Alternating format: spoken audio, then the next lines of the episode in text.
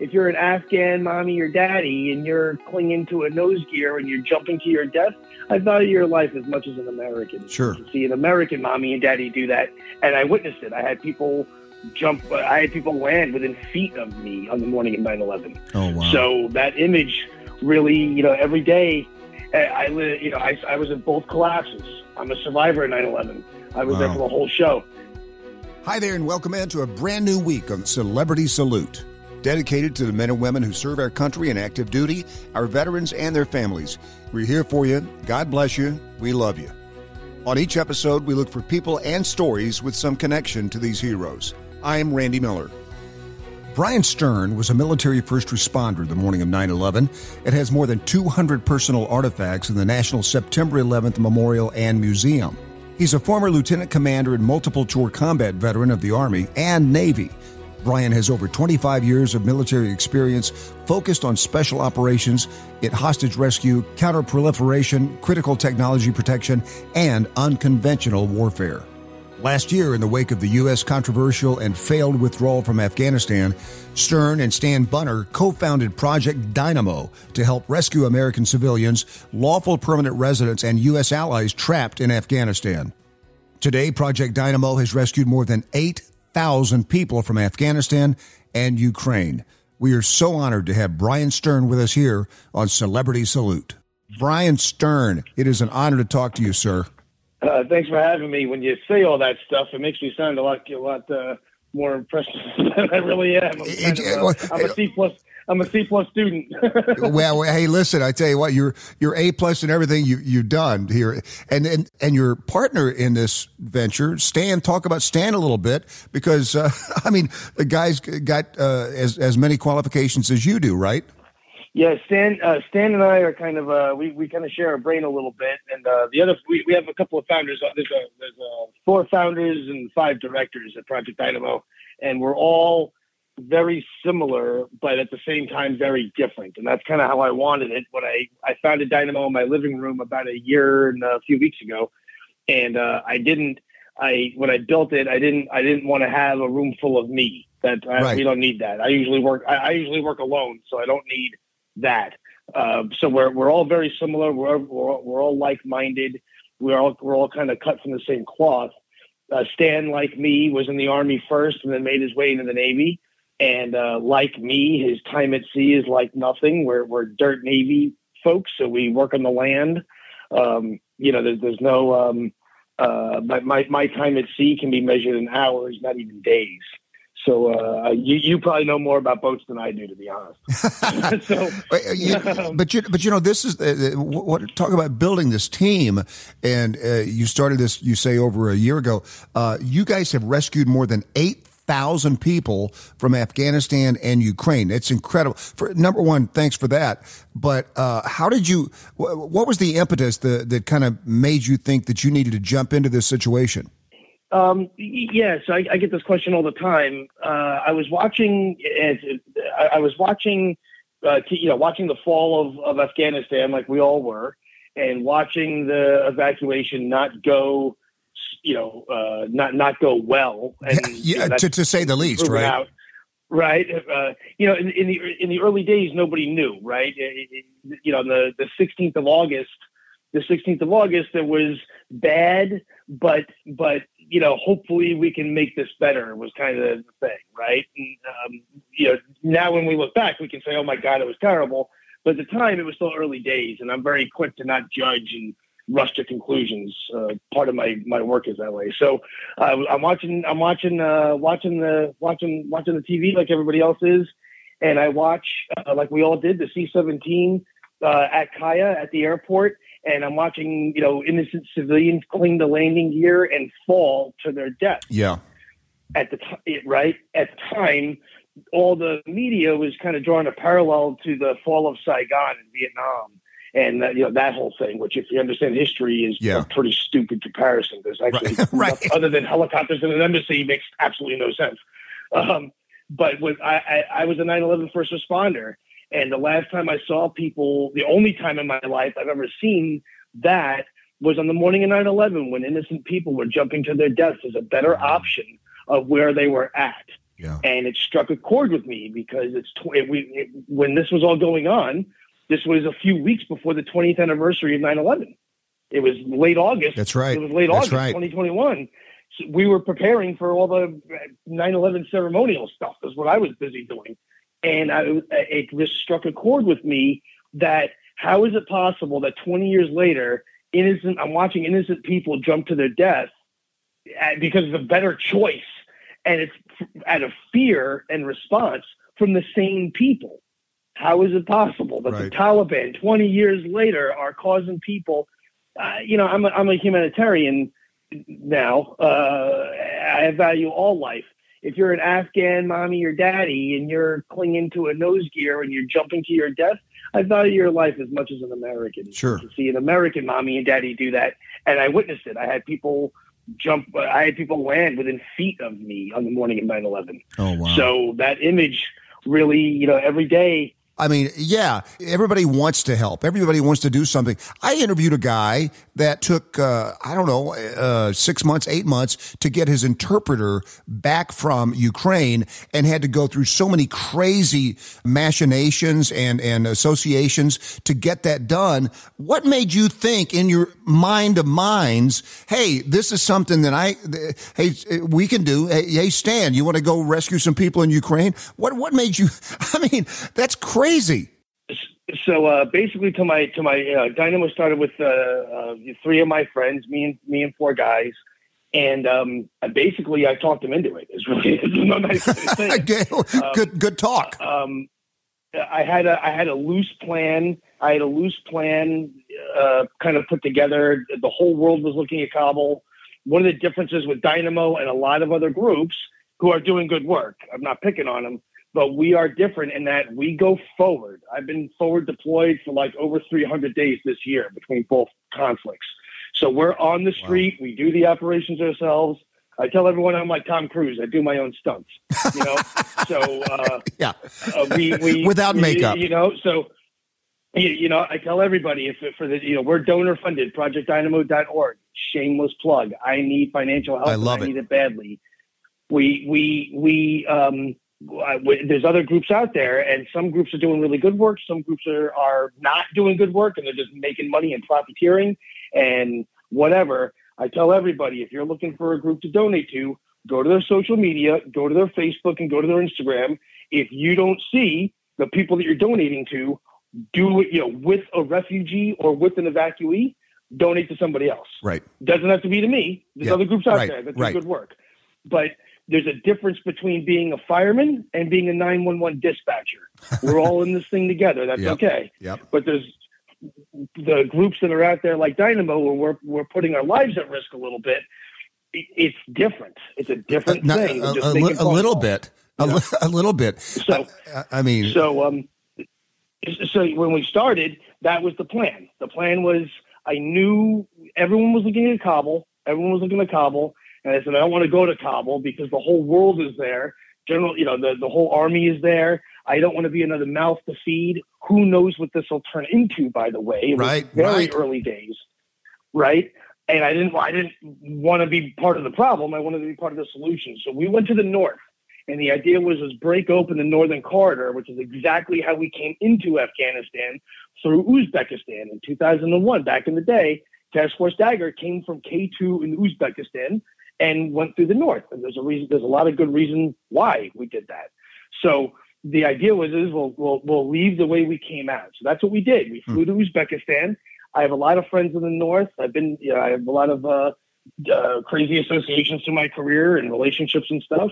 And um, we uh, that's exactly what we did. We flew to we flew to Uzbekistan and got to the border like nine hours from Tashkent in the middle of nowhere in a place called Termez. And we were that's where that's kind of where we started. Then we shifted and lifted into into Tajikistan and started doing some other things. And then on the I don't know 18th, of, so then Kabul falls. Now the Taliban is in control. General Donahue, that is the last American soldier in Afghanistan, he his boots are the last one off, one's off the off the uh, runway. Awesome guy, and now U.S. military is gone. As Mm. soon as that happens, the entire situation changes. It went from get everyone to the airport where the C-17s Right. and the Air Force are and NATO to now what do we do? Because the Taliban now own the DMV. Mm. They own the traffic. They own everything. Yeah. We're the new government, whether I like it or not. And that's when our claws really, really, really came out. And that's where guys like me uh, really, really like to play. And on the 17th or 18th of September, we landed. We landed the first. We landed the first charter aircraft for evacuations under the Taliban rule. We have with real landing clearance. So we have landing clearance zero zero zero zero zero zero zero one of the Taliban government. I have it in my house framed. So, so you didn't sneak in at cover of night. I mean, this was all uh, set up in advance. You had uh, clearance to land. How did you? How did you get that? Well, it complicated, complicated. I, I wouldn't say it was, uh, um, you know, completely, uh, you know, legal. It wasn't like normal chartering a plane. There weren't runway lights. There's, there's, um, there was fog. There was a. It had snowed that night, the night before, and the sun came up, which created fog, and they don't have any snow machines to, so we had to wait for all that to melt, all kinds of things. But the reality is the Taliban didn't know. The Taliban okay. didn't okay. truly understand what we were doing. And when I say land an airplane, we landed in we we landed an Airbus A320, 155 seats. So this is oh not a Cessna. Oh. This isn't a Learjet. This is a monster, huge airplane. Right. It's uh, it's something you might notice. Yeah, yeah. There's there's no hiding it. So right. we had to do we had to do some um, some uh, kind of play on some of our training and some of our tactics a little bit to to come up with a good way to do this.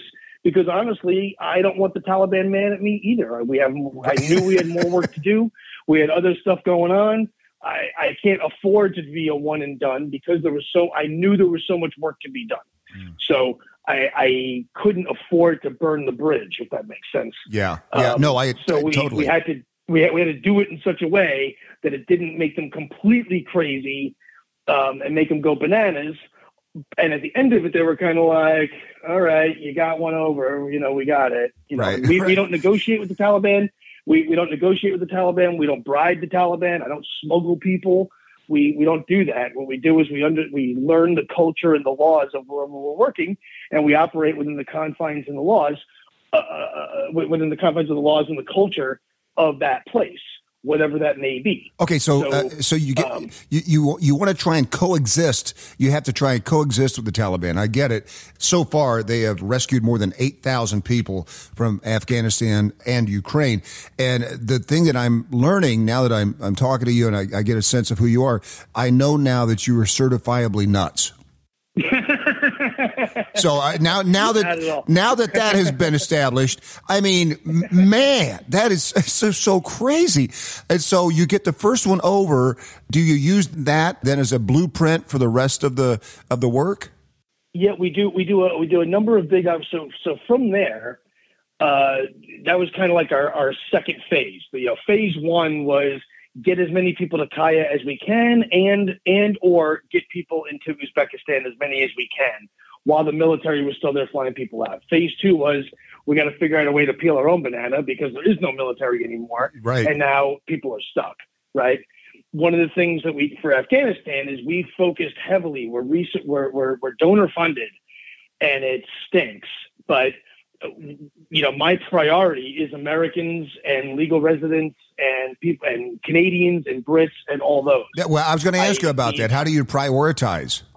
That, that, that, that's it. That's it. And we, we've done some special cases with, with some diplomats and senior intelligence officers and, and folks that we know for sure but the reality is, is the entire country of Afghanistan doesn't want to live in Afghanistan, and sadly, I'm donor funded. I can't rescue an entire country. Right, I right. I wish I could. Yeah, but well, I can't. I mean, eight... so I, I got to. I got. You know, we're, we're real small. We're real small. So, um, but, but I think you got to be real uh, small too, right? Is that a, a part of it? Yeah, yeah, that that's it. That's it. I mean, we we you know, from a national security perspective, this right. is a thing that I think is really important. We within the military and the national security community and the intelligence community, we we've been we have an entire if you if you graduated BUD/S as a SEAL uh, and became a SEAL on the morning of 9/11, you're already retired. Yeah, yeah. All, it's 20 years. It's 20 years. Right. Right. So you're you're you're already that's if you're not all beaten up. We have an entire generation of folks that, you know, show me a Navy SEAL that's worked in the country without a U.S. embassy presence. Right. It doesn't exist. We don't have it. We don't have it. You know, so the in the intelligence community, it's onesies and twosies that have worked in some weird places. But generally speaking, we have always had the benefit of this. Our, you know, my generation has had the benefit of F-16s and drones and Reapers and QRF Right. and helicopters and all that stuff. Well, today, none of that is present. Wow. None of that. There is no U.S. embassy in Kabul. It doesn't. I was just there. It Yeah. doesn't exist. It's being guarded by the Taliban as we speak today. It doesn't exist. So if if you're on the, you know, we have a real problem from a skill set perspective of we have a whole generation of the most baddest warriors that have you know collectively killed more people than cancer, right? Yeah. That are amazing, amazing, but they've actually never had to look up at the sky before and worry about cruise missiles. Huh. In Ukraine, I have to worry about that every single day. Well, It's so a different thing. Get- so get- we have a hard time finding people. We have a hard time finding people. Is my point. well, and, and can they uh, sign up? I mean, if they're listening right now, and it's one of those badass warriors you're talking about, can they go to Project Dynamo and sign up? We have an email contact on there, but uh, but I'll t- but the the skill sets are more like business and sales than body armor and snipers. Interesting. And that's the rub. Interesting. different kind of thing. I don't wear. I work unarmed. I'm on the streets of Ukraine. I'm on the streets of. I am unarmed. This is not tactical. It's more. It's it's more intelligence driven. We Huh. do intelligence driven rescue operations. So it's a different kind of thing. Wait, wait a minute. Show. Wait a minute. In- Intelligence driven, a- and you're and the guy heading it up is a C plus student. Yeah, I know. That's why we're so small. That's why, that's, why, that's why we don't do so well. Eh, eh, well, eight thousand people. I think that's pretty well. Uh, Project Dynamo, Bryan Stern. Hey, Bryan, give me one example of the uh, the most. Well, you're not a guy that ever gets scared, but uh, the most dangerous situation in in any of those eight thousand rescues. Um, there's there's uh uh hard. It, it's kind of like saying which is your favorite kid. Right. I, I, right. all very special, uh, you know. Um, our December operation in Kabul was really scary because Taliban by then was pretty established. In the beginning, they were trying to figure it out, and you know, their commu- you know they, they were they were very new, right? They've been in power for you know 12, 12 days or whatever it was Right. um, you you know, by December they've kind of gotten their stuff together a little bit, and um, and it was cold, and the humanitarian crisis there is very real, and food insecurity is very real. So, um, oddly, the day after we left, the day after we flew with our, we took like forty something people out, um, Americans out. Um, the day after, they actually took an American hostage. That was a friend of mine, um, Oh. and subsequently let him go after like hundred days or so. But but it's you know that that too can happen to us, right? That can happen. Right. So Right. uh, that was pretty dicey. Um, we had an operation in Ukraine for a kid named uh, Eddie uh, Edward, but he goes by Kirillo Alexandrov. He was arrested by the Russian security service, by like the Russian FBI, called the FSB. He was uh, him and his wife. They were beaten, tortured, sexually assaulted, violently assaulted, all this stuff for 37 Mm. days. American citizens. American citizens. And um, for 37 days, we worked and worked and worked and worked and tried to negotiate and tried to um, get him released and all this stuff. He was he has 11 felony counts of espionage as we speak. Today, Wow. he is an escaped fugitive from Russian justice. They still have his passport, still Wow. and uh, I, we've got him out. We got him out uh, pretty slick in such a way that the Russians didn't know that I stole him uh, until I until I told them. It was pretty it was pretty hair raising. But in that operation, there was a um, they actually sent a hitman to come and kill me and uh, me, him, his wife, uh, and his mother-in-law, and uh, it was uh, pretty. Um, Pretty dicey, Oh. and we got it all on film, which is pretty crazy. Oh Uh, wow! I, was just I was going to yeah, say we got it all documented. all, all of this sounds like a movie, man. And I, I, I mean, not that it can't be. I mean, that's that's the other part of this. But oh man, I, I could talk about this forever. Uh, Bryan, listen, man, thank you for what you're doing. Uh, I, please come back on the show and let's talk about uh, this some more. And I would encourage everybody go to projectdynamo.org. That's projectdynamo.org and, and donate and, and help these guys. Uh, what a great mission this is and continued great success, man. Thank you so much. Thanks for having me. I really appreciate it. I'd love to be on again. It's a great show. Absolutely. Thanks so much. You've been listening to Celebrity Salute. Celebrity Salute is produced by Brainstorm Media and distributed by National Defense Network, with host Randy Miller and executive produced by Nate Herron. Be sure to visit us at nationaldefensenetwork.com. This podcast is available on Apple Podcasts, Spotify, Google, or wherever you get your podcasts. You can also say, Alexa, play the National Defense Network podcast.